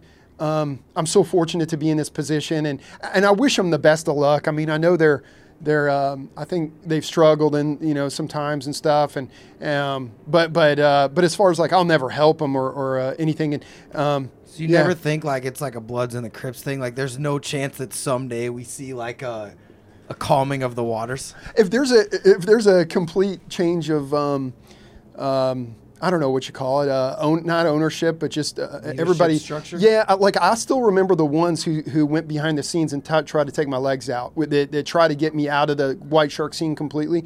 I remember who those guys are, and uh, uh, it's, there's. I just think that's dirty. It's one thing saying, "Hey, hey, Ben, I don't think you ought to fish for that," Eh, but there's another thing. You call me on the phone and asking me, and then me declining politely, and then going taking another phone call and trying to get me taken out since I didn't, you know, wouldn't help them. So, Yeah. so I, I um, It's smoke forever, is what we're saying. yeah, That's yeah. I don't know, say. man. But you know, it's a great problem to have, and I'm I'm I'm not bitter about it anymore. I'm so fortunate to be catching these things, and and uh, and uh, man, it, it's I, I've just been yeah, I've just been so blessed. I know that's that's a word used all the time, but um, No, you're blessed for sure. Chip, Man. you've seen the craziest things anyone on earth has seen. I think fishing wise. Man. Some some of. I mean, who So I don't let, let's unless you got any more beefs that you want to talk about. do you? Cuz it is interesting. I don't have any beefs, man. I, I just have a, I just remember the people who who uh, who tried to take me out, um, like completely out of out of uh, out of out of fishing for them and, and stuff, and and uh, So let's Um, talk quick about because I don't know. And the other thing too is we gotta we gotta do with our equipment because I know it's boiling hot and we want to make sure you're staying cool. Chip's fighting off a cold right now. yeah. You're, this is like a Jordan flu game right now that you're playing. Yes. So we got to monitor that, Jordan and I want to make game. sure our stuff has batteries. So we got to monitor that. But let's just talk about for people that are random fans of like they're watching this podcast. They're like, "Who is this guy? Who's this?" At the end of the day, your story and how you caught them is fascinating. But more than anything, these creatures, I think what makes your number one like interest in Chip is also the access that you have to maybe one of the craziest animals on earth. Like your up close and personal interactions with them. What are your things like? Because you're also interacting with them in a different way than some of these other scientists or people that may have mm. seen them in a different setting. Like when it comes, Eh, most people that have watched this have caught a fish before, or gone out and caught a bluegill, or they go on vacation, they catch a snapper. What is it like to be hooked up to a great white shark that's over a thousand pounds? What is that like? man, heart's beating so hard you think you're going to have a heart attack. I mean, it, uh, it doesn't matter how many you catch. I, I remember last year I was out and we hooked one that was uh, not even a big one. I think it was like a nine or ten footer, but I could feel my heart beating so hard that I was like, I may die out here one day. My heart, this isn't natural. This isn't healthy to have this much um, adrenaline on a regular base. Hopefully on a regular basis. You know, and one of my best friends, Brian, said it. He was out there fishing with him one day, and he, this is a guy that's raw. He's not used to. He's a fighter pilot, and he was like, Oh, really? yeah, he's a fighter pilot. And he was like, I was more scared looking for a white shark with you than I am dropping bombs on Afghanistan, you know, years ago. I've been shot at, I've had rockets launched at me, and I've been more scared out there with you than I have been. And it's because we grew up on Jaws, and I'll never forget. He had some. He had some a great uh, outlook on it. It's always cool hearing the raw view, and he was like, "I feel like we're messing with the devil. I feel like we're messing with something we shouldn't be messing with. You know, this is an animal that's that's caused a lot of heartache and an animal that's um, that's that's made a lot of movies and scared uh, centuries worth of people And, also um, like consumed humans. consumed people. And you know, you get these hippies that say, "Oh no, sharks don't attack people; they're mistaken bites." Um, we've had two this year that have completely consumed somebody. Uh, one was the Egypt one? the one in Egypt, and then there was another one in Australia that completely consumed the, these people. This is in the last, two, you know, inside of six months. I mean, it- they don't hunt to us. say they're hunting us and it's like They're not. terrible, but it's like it's almost like people it's so black and white where it's like they would never hurt a human. It's like we're not saying that they're out here like waiting for me and you to go take a leak and kill us. Yeah. But it's just this is a wild animal that's extremely dangerous. Like a grizzly bear. It is, You it never is. say Yeah. grizzly bears aren't sitting there waiting for me and you to go hike, but they're also extremely real, giant, dangerous animals that should be respected. You know what I mean? Exactly, man. So respected. I'm I'm very nervous about them. I mean, I'm not scared when I'm fishing for them, but if the boat sank, I'd have a heart attack. I mean, they, there's no fear. That's the one thing I've noticed with these fish where uh, you get any type of shark that swims up to the boat, you stomp on the ground, whether it be a tiger, hammer, and you can kind of spook them and they'll swim off for a minute. A white shark has zero fear whatsoever. I, I've sat there and tagged them without even fishing for them, like swimming by the boat, pull, wham. I just drove a three, four inch, you know, piece of steel through into their muscle, tagging 'em, and they don't even move. They just Yeah. swim them by, and they're still doing figure eights. Doesn't phase them at all. This is a shark that's completely different than any fish. And uh, there's an, a famous fisherman in Australia he's a little crazy, but he caught a lot of white sharks many years ago, and he he uh, he's not all there, but he he's got a great. Uh, philosophy on it as well. Well, interesting philosophy. And he, he said um, it's God's mistake. He said these sharks shouldn't have made it through the ice age, and um, he said the amount of damage and and um, lives these sharks take are are uh, enormous through Australia and South Africa, and and um, now I don't believe that, but it's interesting looking at other people's uh, It's definitely an view. interesting take. It is. It is saying that, that that you know they shouldn't have made it through the ice age, and and uh, but they're He here morally or like scientifically? um, scientifically. He, Oh. he, he, he, he- well, no, eh, both. I mean, he's literally saying, um, you know, uh, he doesn't really believe as much in evolution as he does in like you know things are put here specifically, and So he's beefing with God, basically. yeah, yeah, maybe a little get bit. him on the podcast. This- I don't want to beef with God though. That's like a hard. Man, I forgot go his against. name. He's so he's got a YouTube. He's really good. I forgot his name. I, I- um, I can't remember his name, but he's caught out and killed a lot of sharks. And um, but anyway, it was interesting to hear my, my friend Brian say, yeah, "I feel like we're messing with the devil out here." I don't agree with that, but I, I also would agree with these sharks all. Um, it, I mean, if like I said, we, a boat doesn't sink at sea; a boat sinks at the dock. But if the, you jump in the water and swim around with it enough, hint, hint, I think you'll. Uh, Yeah. I think you'll get taken. I think one will, will end up taking it down, which which is also very concerning when somebody gets in the water with one of Oh them. yeah. Which we gotta. What, what's the most scared that you've ever been fished from that first time? Um, the get, first like, time, scared. yeah, the first time was the scariest. Second time was the second scariest, and uh, you know there was a time I was fishing for. Uh, you know, I, I've had a lot of them bite the boat. I've seen my motor shake a bunch. Um, Really? Where we've just been sitting there and didn't even see him, and all of a sudden my motor, the motor starts shaking, and it's a white shark grabs hold of some it. Some sort of electro, like electrical charge. They're seeing what it is. Yep, and they grab it and they shake it in the motor. That that was kind of eye opening. Um, And you walk back, you're just like, what the hell's going what on? What in the world is going? Yeah, yeah. And it's uh, I had a one of the, the the day that we hooked seven, and one day the large and it, one of them turned out to be a huge. One of them was like a 24, 2500 pound male.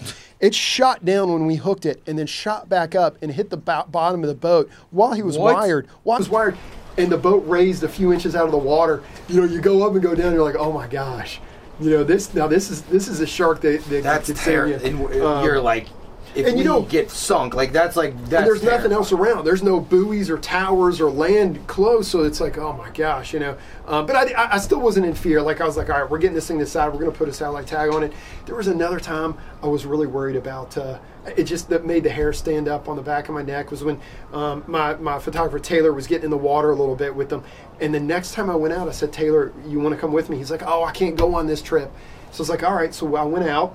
I caught it. First shark I caught that day was an eight foot white shark brought it in. It was about noon. Got it on the side of the boat, and I'm getting ready to put a tag in it. And a girl on the boat said, "Chip, this thing's huge." I go, "No, it's it's not that big. This is actually kind of a small one." She was like, "No, look at this." And, and the guy was like, "Go look, go see." You're like, so oh, I let me give him my pants up. Oh, sorry. Anyways, go on. So I, I give the I give the uh, I give the uh, a guy the leader, and I walk back there on the corner, and she was like, "Look at this thing!" And, and I, it was enormous white shark, and, he it was would've a been in the male, water. and he would have been in the water. So if Taylor was not working that day, he would have been in the water filming. And there's no doubt he would have been filming that eight footer and that huge one, and it was a male. Males are a lot more aggressive than females. One thing. So now we're back in the end of the of this other episode, as you can see in the sun. Real video editing people are gonna know sun wise that that was filmed after the beginning, but that's Yeah. between us. Yeah. One thing, my grandma. Shout out to Nancy Friedman, one of my favorite people Man. that ever walked the face of the earth. Nancy's great. Great, but she was a big fan of Chip, and it kind of made me feel encouraged. She's like, he's so good looking, and I was like, "Na- serious? I thought I told you that. Well, not we to FaceTimed her and she's like, he's so handsome. Chip, you get a lot. Let's talk about this quick. We talked about the great whites. We talked about the beef section. Captain Chip gets a lot of uh, attention from ladies at times. What, No, I be- I'm just saying, being being the great white guy, there's gonna be some girls like that's a that's a cool thing, and there's gonna you're not. Let's just say you're a handsome dude. There's a lot of girls that are gonna see that, think you're kind of a bad boy. No, you no, ever get any I'm- crazy messages or any like girls? Yeah, yeah, I do. I get some really. Most of them are hate stuff. Most of them are like, you're an asshole. I can't believe you would hook something like that. You know, From you- girls? a beautiful girls, guys, old people, young people. I get more hate mail than I do get positive. You This get is- some positive ones well, too. People like the great ones. There's a guy. few positive things in there as well, but um, I don't know. I'll, I'll look out for Nancy. You know, from here on out. Don't look out for Nancy. That's my grandma, dude. Don't look out. If you anything, make sure you don't look out for her. She's, she's I do. I, f- I think I follow her on. I think Yeah. I, I think we're on buddies on Facebook or somewhere. oh, and- she's a big Facebooker. oh, is she? Yeah, Yep, I'll look for her. She's Nancy. big on the book. Where does she live? Is she in Florida? Don't worry about it. She's got to be in Florida. Why are you? Nancy doesn't live anywhere you need to worry about. No, but shout out to Nancy Freeman. Also, shout out to my grandpa. I'm trying to get him to come out. Oh, Who- yeah, who yeah. Literally, you know, when you're telling the story of when you first caught that first shark Uh-huh. with Fuzzy, right? Yeah, Fuzzy Davis. Yeah. Shout out to Fuzzy. Um, my grandpa was who really, and my dad, but my grandpa was who taught me like when I saw my first sharks, caught him, and it's like there's something about when you take a kid and they see that shark the first time. For me and you, we're shark guys. Some people like Yeah. other stuff and that wouldn't do it for them, but like it's just imprinted in your mind. I can still remember my first one was a bonnethead. He came, I had this little fish, and he cut it in half. Like I'd never seen. You know how sharks' teeth like they're almost magic. I remember he swam by and the fish was just in half, and like that moment, you know how you say it's just etched in your mind. Yep, I was like addicted. I'm like, what just happened? Yeah. And he came back by and ate the other half. Yeah. And it was so cool. So shout out to my grandpa and Nancy, but she's like. He's a very handsome guy. I get a lot of people saying that shit. How much of your of your success you think comes from that too? Are you kidding me? From no, zero. I feel like if you were an ugly dude that's very nice of you, man. I, I mean, I don't know if I've ever been not me saying it. so I'm, much. I'm saying people people who girls I've showed they're always like he's so handsome. Wow, man. Can I? Is this? I, I can record this. I mean, I I'm being this? honest, dude. This is really nice. I told you that. Um, I told you that before. well, I the, yeah, but I thought you were just being nice. I thought you were just. I would never say that as a joke. I think they're just being nice and maybe just trying to get closer to you. Maybe. Who's your Who's- maybe? Who's your um? Jennifer Aniston, man. Who's your She's top- perfect. I'm saying top three people that you'd want to take shark fishing. Jennifer Um, to catch oh yeah. Jennifer Aniston is up there. Um, oh my gosh, um, um, man, top three. That's really tough. You ever had anybody reach Um, out? You know what? Crazy. Um, man, yeah, I've had a few like feelers that went out. Um, man, I had a. Yeah, you know, I, I love. I, I pay attention a lot to Tom Brady. You know, I, Oh, I, yeah. I, I pay attention a lot of what he does. In fact, man, I try to follow his diet. You know, he's a lot into that um, anti-inflammatory food, and you know, they, method. they, they, you know, he talks about how he's the most hydrated person in the world. He drinks over 200 ounces of water a day. Wow. And for somebody who's, I had a kidney stone years ago. That was the most awful thing I've, I've told you, most Oh, yeah. awful experience I've ever had in my life, and that's from being de- dehydrated so much. So I started um, drinking a ton of water. So I try to drink like 150 ounces. I'm not, I'm not six five or six four, whatever he is. I'm, It's a big dude. So I, I try to do maybe three quarters of what he does. And plus, man, you wake up twice a night to pee when I you're drinking that. that. much water. But I, I so uh, yeah, and you know what? Somebody reached out and said, "Hey, would you be interested in shooting a show with uh, uh, either Tom Brady or uh, Rihanna?"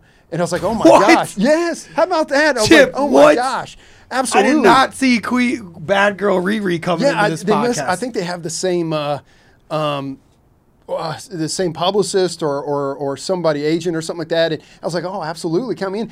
But then here's the stopper. Here's what always throws everybody for a loop: the weather. The weather here in the wintertime when it comes for, to great whites is so brutal.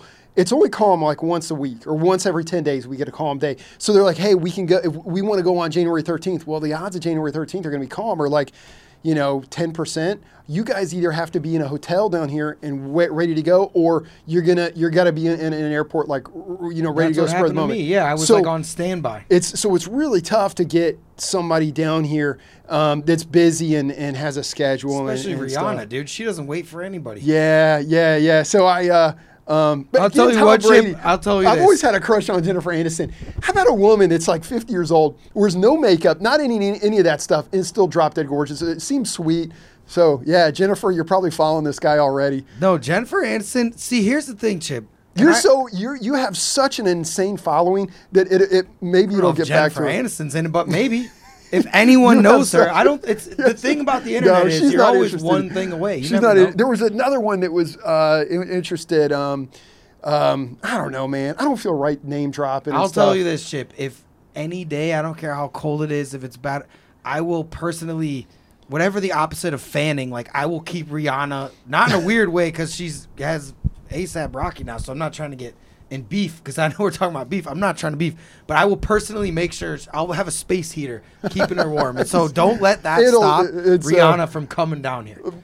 Same thing with TB12. I'd probably do it more for TB12. Oh man, that that would be so cool. I mean, it. it I don't think that's that crazy, Chip. I don't know. I, don't you know, think that's that crazy. It, it, it will. it- What has Tom Brady not done? Caught a great white. yeah, it's He's just done everything in the world. He literally has done everything. it's really tough though. I think for for a lot of people because a lot of people think, okay, we're going to go out for three or four hours, kind of like we would do in the summertime. We go out in the summertime for four or four, five, six hours. We hook tigers and hammers and stuff. But when you go for a great white, we're leaving a ridiculous hour. It's freezing Yep. cold.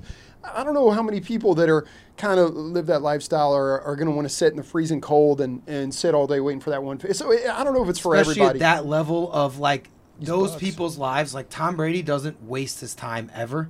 So the idea that he might sit there for 10 hours and not see anything, it's daunting for them. But I will say this. If there's anyone who knows, this has now become a sales pitch. We're going to get TB12. Well, there's one. There's another one I haven't named Who? yet that I'd love to. I, Can I guess? Yeah, go ahead. Coach Cal. Yes, you said I knew it, it. Coach I knew Cal. Yes, that's it. That Dude, could happen too. we- That, now that I think is possibly a- well, I don't know, man. I, I've read his stuff. and Chip, you're he- the only dude catching great whites yeah, on Rod he, he doesn't. I don't know if he's very interested in fit. He he's he looks like the type of guy that doesn't has never worn tennis shoes. I mean, I, he doesn't look like he's the type to go. But anyway. I think he's brilliant, man. I think him. I think Rick Pitino. Even though Rick Pitino is kind of, Interesting. qu- qu- you know, he's kind of questionable in some of his, uh, uh, some of his uh, moral after-hour activities. I think he's a brilliant man. I think Rick Pitino, Coach Cal, that would be so Give cool. me your Kentucky first coach and then player rankings. Who's your your you think Pati- like what? Man, that's really that's tough. I, I'll tell you that my favorite coach is, is Coach Cal, and then but I think Coach Rick Pitino. If Rick Pitino could have recruited like Cal could, I think Rick Pitino would be. Um, he, he would be Michael Jordan. I mean, I, I, but he just could never recruit as well as uh, Cal could. Uh, but Pitino, man, X's and O's. Pitino was taking. I know this is supposed to be about fishing. Pitino No, was this taking is a chip podcast, so I want to get your thoughts. Rick. Pitino's taking one and two star players and and making them title contenders. He's going he's chasing titles with these guys that are like like project players and, and a couple of guys from Africa that don't even can't even speak the language. He's going out and making them do this and do that. And here Cal is and Cal's running even with him or mostly beating them. And, but Cal's taking five star players and doing this. Now Cal's a great coach. He's a great motivator. But uh, yeah, Pitino and Cal are interesting. My number one, my favorite um, Kentucky player is uh, man John Wall was wild man. Oh, Watching him. Um, you know, That Re- was an era.